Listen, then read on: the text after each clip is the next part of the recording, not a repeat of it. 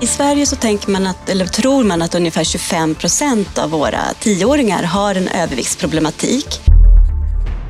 I TV4-nyheternas enkätundersökning svarar 17 av 21 regioner att barn med övervikt och fetma ökat de senaste tre åren. Alltid hittills har man alltid lagt ansvaret på den enskilda individen. Pratar vi barn och ungdomar, alltså under 18 år, så kan vi aldrig lägga ett ansvar på den individen för den har inte en ekonomisk förutsättning. Du lyssnar på en serie om jämlik barnhälsa. Ett initiativ från Region Värmland, Friskvården i Värmland och tre värmländska kommuner. Mitt namn är Marika Andersson och jag är folkhälsostrateg på Region Värmland. Andelen människor som har övervikt och obesitas, även kallat fetma, i världen fortsätter att öka. Världshälsoorganisationen WHO uppskattar att cirka 1,9 miljarder människor i världen har övervikt och så mycket som 650 miljoner har obesitas. Övervikt klassas som ett tillstånd medan obesitas är en kronisk sjukdom. Utvecklingen i Sverige ser likadan ut i hela befolkningen. Drygt hälften av den vuxna befolkningen i Sverige har övervikt eller obesitas. Mest oroande är övervikt och obesitas bland barn och unga, som ökar med åldern.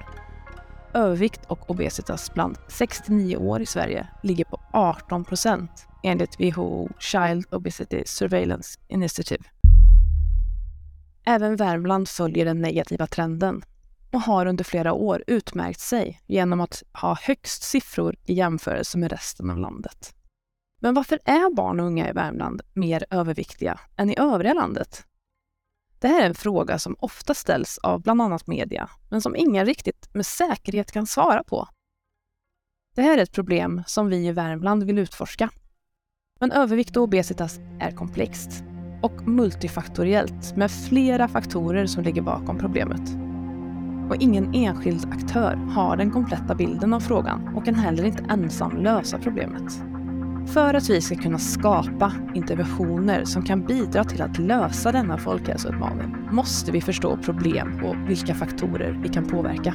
Vi kommer i den här serien prata med personer som på olika sätt har stor erfarenhet av området. Vi kommer berätta om arbetet som bedrivs av Region Värmland tillsammans med flera kommuner och också om vilka beslut som kan förändra situationen till det bättre.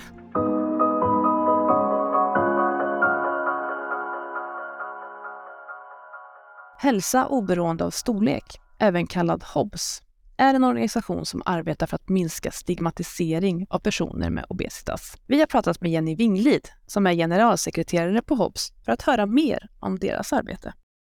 Vårt fokus på preventionsarbete det sker på nationell nivå.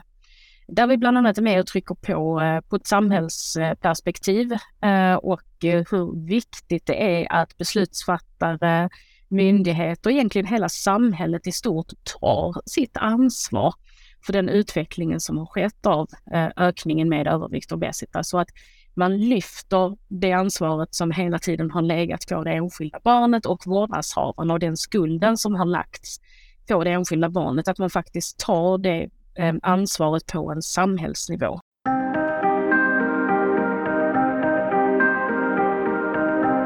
Vi kan konstatera att det finns stor stigmatisering och skuldbeläggande av personer med övervikt och obesitas i samhället och att mycket ansvar läggs på individen. Jenny Winglid fortsätter. Alltid hittills har man alltid lagt ansvaret på den enskilda individen. Pratar vi barn och ungdomar, alltså under 18 år, så kan vi aldrig lägga ett ansvar på den individen för den har inte en ekonomisk förutsättning.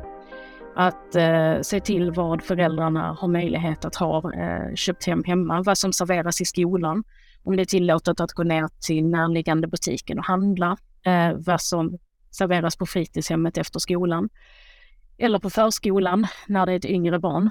Vi lägger ansvaret väldigt mycket på vårdnadshavarna att de ska ha den här kunskapen. Det är inte många som har kunskapen och du matas av all reklam och allt som sker i, i media och i butiken och så vidare. Vilket är, är, är det här livsmedlet bra? Är det här mindre bra? Och så vidare det ansvaret lägger vi eh, och har lagt hela tiden på eh, individen att eh, hantera. Det behövs en förändring vid patientbemötande och också kring synen på övervikt och obesitas inom hälso och sjukvården. Men såklart också i samhället i stort eftersom vi vet att det är många faktorer som påverkar problemet. Nej men alltså det är fruktansvärt. Eh, och det är mycket det som vi också jobbar för. Vi har släppt en eh, jättestor rapport, en bemötande rapport. Mm. Ehm, där patienterna själv får berätta hur de har blivit bemötta. Men vi har också gett möjlighet att patienterna har fått berätta hur de skulle vilja bli bemötta. Vad en läkare ska säga, eh, sjukvårdspersonal ska, ska eh, agera eh, i, i mötet. Men det är en stor stigmatisering och framför allt när det gäller barn och ungdomar och vårdnadshavare så är det en väldigt, väldigt stor skuldbörda för eh, det enskilda barnet, men även för vårdnadshavare. Om en vårdnadshavare kommer med sitt barn så har man redan på förhand bestämt utifrån att barnen, barnet har ett högre BMI eh, och att vårdnadshavaren kanske också har ett högre BMI, att man inte har en hälsosam eh, livsstil hemma, att man bara äter skräp, inte rör på sig, eh, dricker läsk till alla måltiderna utan att ens ha pratat med vårdnadshavaren eller barnet och kanske identifierat den bakomliggande orsaken till varför ett barn har ökat i vikt. Resultatet blir ju att den här vårdnadshavaren kommer ta med största sannolikhet vänta lite längre än en annan vårdnadshavare att söka vård för sitt barn eller för sig själv. Och barnet kommer ju ha, bära med sig av den här upplevelsen i senare skede i livet när man själv ska söka vård.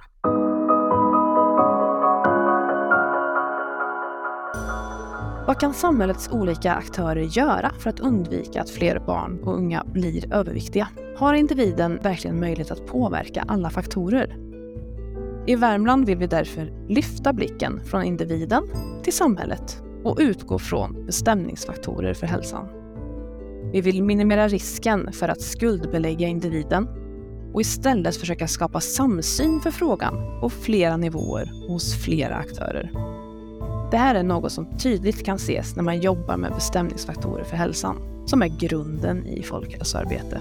Det handlar om faktorer som individen själv kan påverka, såsom livsstil och levnadsvanor, och faktorer som ligger på samhällsnivå, där beslut från bland annat politiker spelar in. Dessa faktorer påverkar hälsan hos varje individ och samspelar med varandra.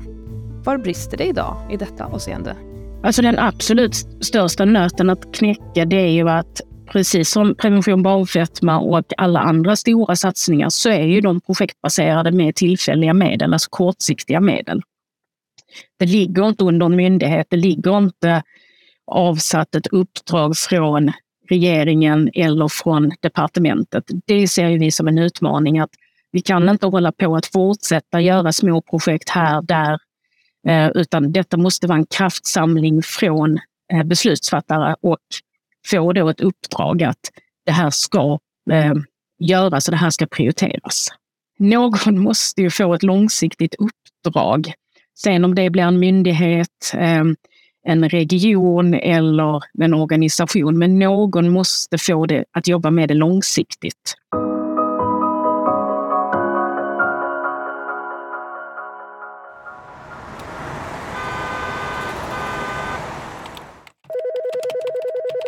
Vi lever i ett samhälle som kräver mycket av oss. Vi ska vara effektiva, hälsosamma och sociala. Stressrelaterad ohälsa ökar och vi vet att en stressad hjärna har lättare att falla för det söta, feta och salta. Men det kan också handla om exempelvis om att en person vill äta bättre, men kanske saknar de ekonomiska resurser för att köpa bättre mat, eftersom hälsosam mat oftast är dyrare. Eller kanske saknar personen kunskaper. Eller just då är det svårt att ta till sig av de råd eftersom det är inget personen prioriterar på grund av exempelvis psykiskt mående, relationsproblem eller sjukdom i familjen. När det gäller barn är det helt avgörande att titta på livsvillkor och även det sociala nätverket kring barnet.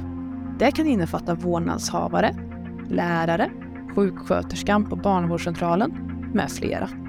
En person som har bred erfarenhet inom detta område är Camilla Pettersson som är filosofidoktor i folkhälsovetenskap. Eh, det är den ständiga frågan kring arvet och miljöns betydelse men jag skulle nog säga att vi har, har kommit förbi den eh, diskussionen till stor del för vi vet att både arv och miljö spelar stor roll. Eh, och alltså forskning visar ju att förhållandena under barn och ungdomsåren är helt avgörande för liksom betydelsen av både den psykiska och fysiska hälsan genom, genom hela livet. Vi vet att många av de problem som vi vill förebygga i vuxenlivet har en väldigt stark koppling till barndomen. Allt ifrån risken att drabbas av våra stora folksjukdomar som hjärt och kärlsjukdomar och diabetes eh, till mer sociala problem som risken att hamna i kriminalitet eller utanförskap eller arbetslöshet eller eh, så vidare. Liksom. Och vi vet också att barn som tidigt uppvisar beteendeproblem och andra svårigheter tidigt i livet, eh, de riskerar en sämre utveckling och en sämre hälsa än barn som inte gör det. Det är oerhört viktigt att vi arbetar med att skapa goda uppväxtvillkor för barn och unga. Och de senaste åren har vi, har vi fokuserat väldigt mycket på, eller betydelsen av barns eh, tidiga liv har blivit ännu mer uppmärksammat. Ehm, och forskning kring barnets tusen första dagar har uppmärksammats allt mer. För vi vet att under den här väldigt tidiga perioden i livet då utvecklar barn så många olika förmågor, både kognitiva, emotionella, sociala, fysiska förmågor som, som har betydelse för hela livet.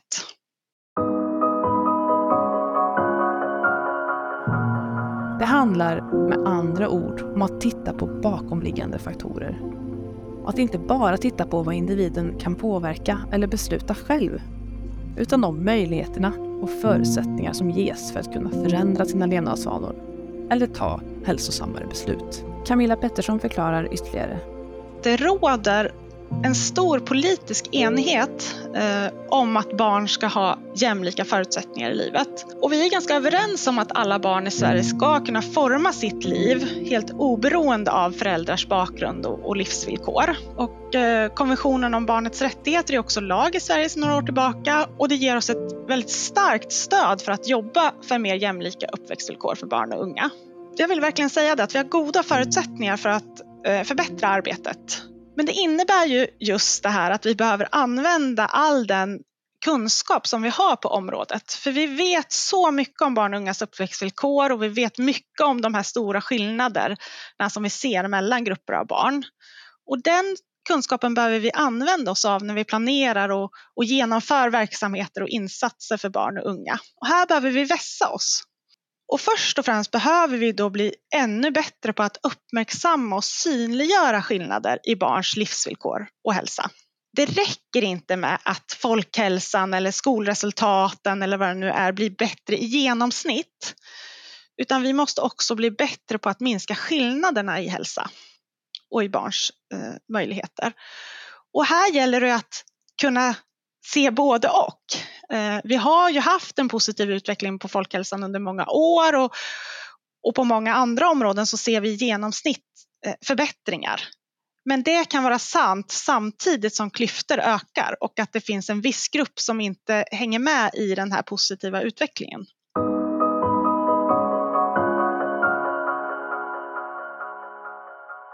Men sen tänker jag också på att alla dessa nivåer, att först och främst så behöver vi ha ett starkt politiskt ledarskap som ger rätt förutsättningar för det här arbetet. Eh, så att det här arbetet inte blir ad hoc, eh, fragmenterat, kortsiktigt och allt det här med de utmaningar vi ser. Utan för att det ska bli långsiktigt och hållbart och, och skapa förutsättningar över lång tid så behöver vi ha en, en politisk ledarskap som skapar förutsättningar för det. Och inom folkhälsovetenskapen så pratar vi ibland om hälsa i alla politikområden eller Health in all policy approach. Ehm, och det handlar ju om att lyfta upp hälsa och jämlikhet i hälsa på den politiska dagordningen mycket mer än vad vi gör idag. Och helt enkelt fatta klokare beslut som både främjar barn och ungas hälsa men också då som utjämnar de här orättfärdiga skillnaderna i hälsa och i barns uppväxtvillkor. Var brister vi idag? Så här säger Camilla Pettersson. Alltså en utmaning är ju den ekonomiska styrningen såklart, där vi har ettårsbudgetar och, och mandatperioder och så. Och det här arbetet kräver ju långsiktighet. Vi behöver hitta eh, ett sätt att kunna jobba långsiktigt över tid.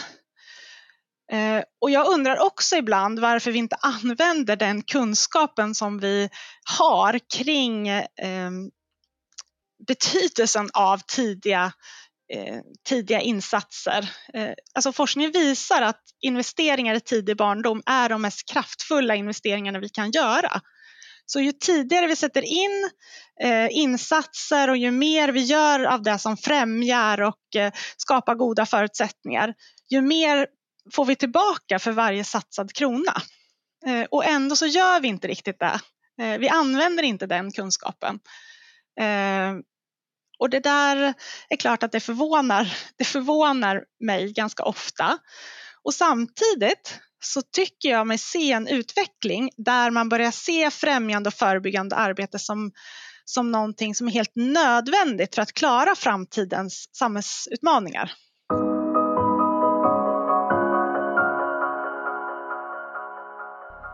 Vi kan konstatera vikten av att jobba främjande och att stärka friskfaktorer. Arbetet med att stärka olika friskfaktorer hos barn och unga berör inte bara barnhälsovården eller skolan, utan också näringslivet och idéburna organisationer och inte minst de som kan bana väg för det främjande arbetet genom att ta beslut som främjar hälsa. Till exempel beslutsfattarna, politiker och högre chefer.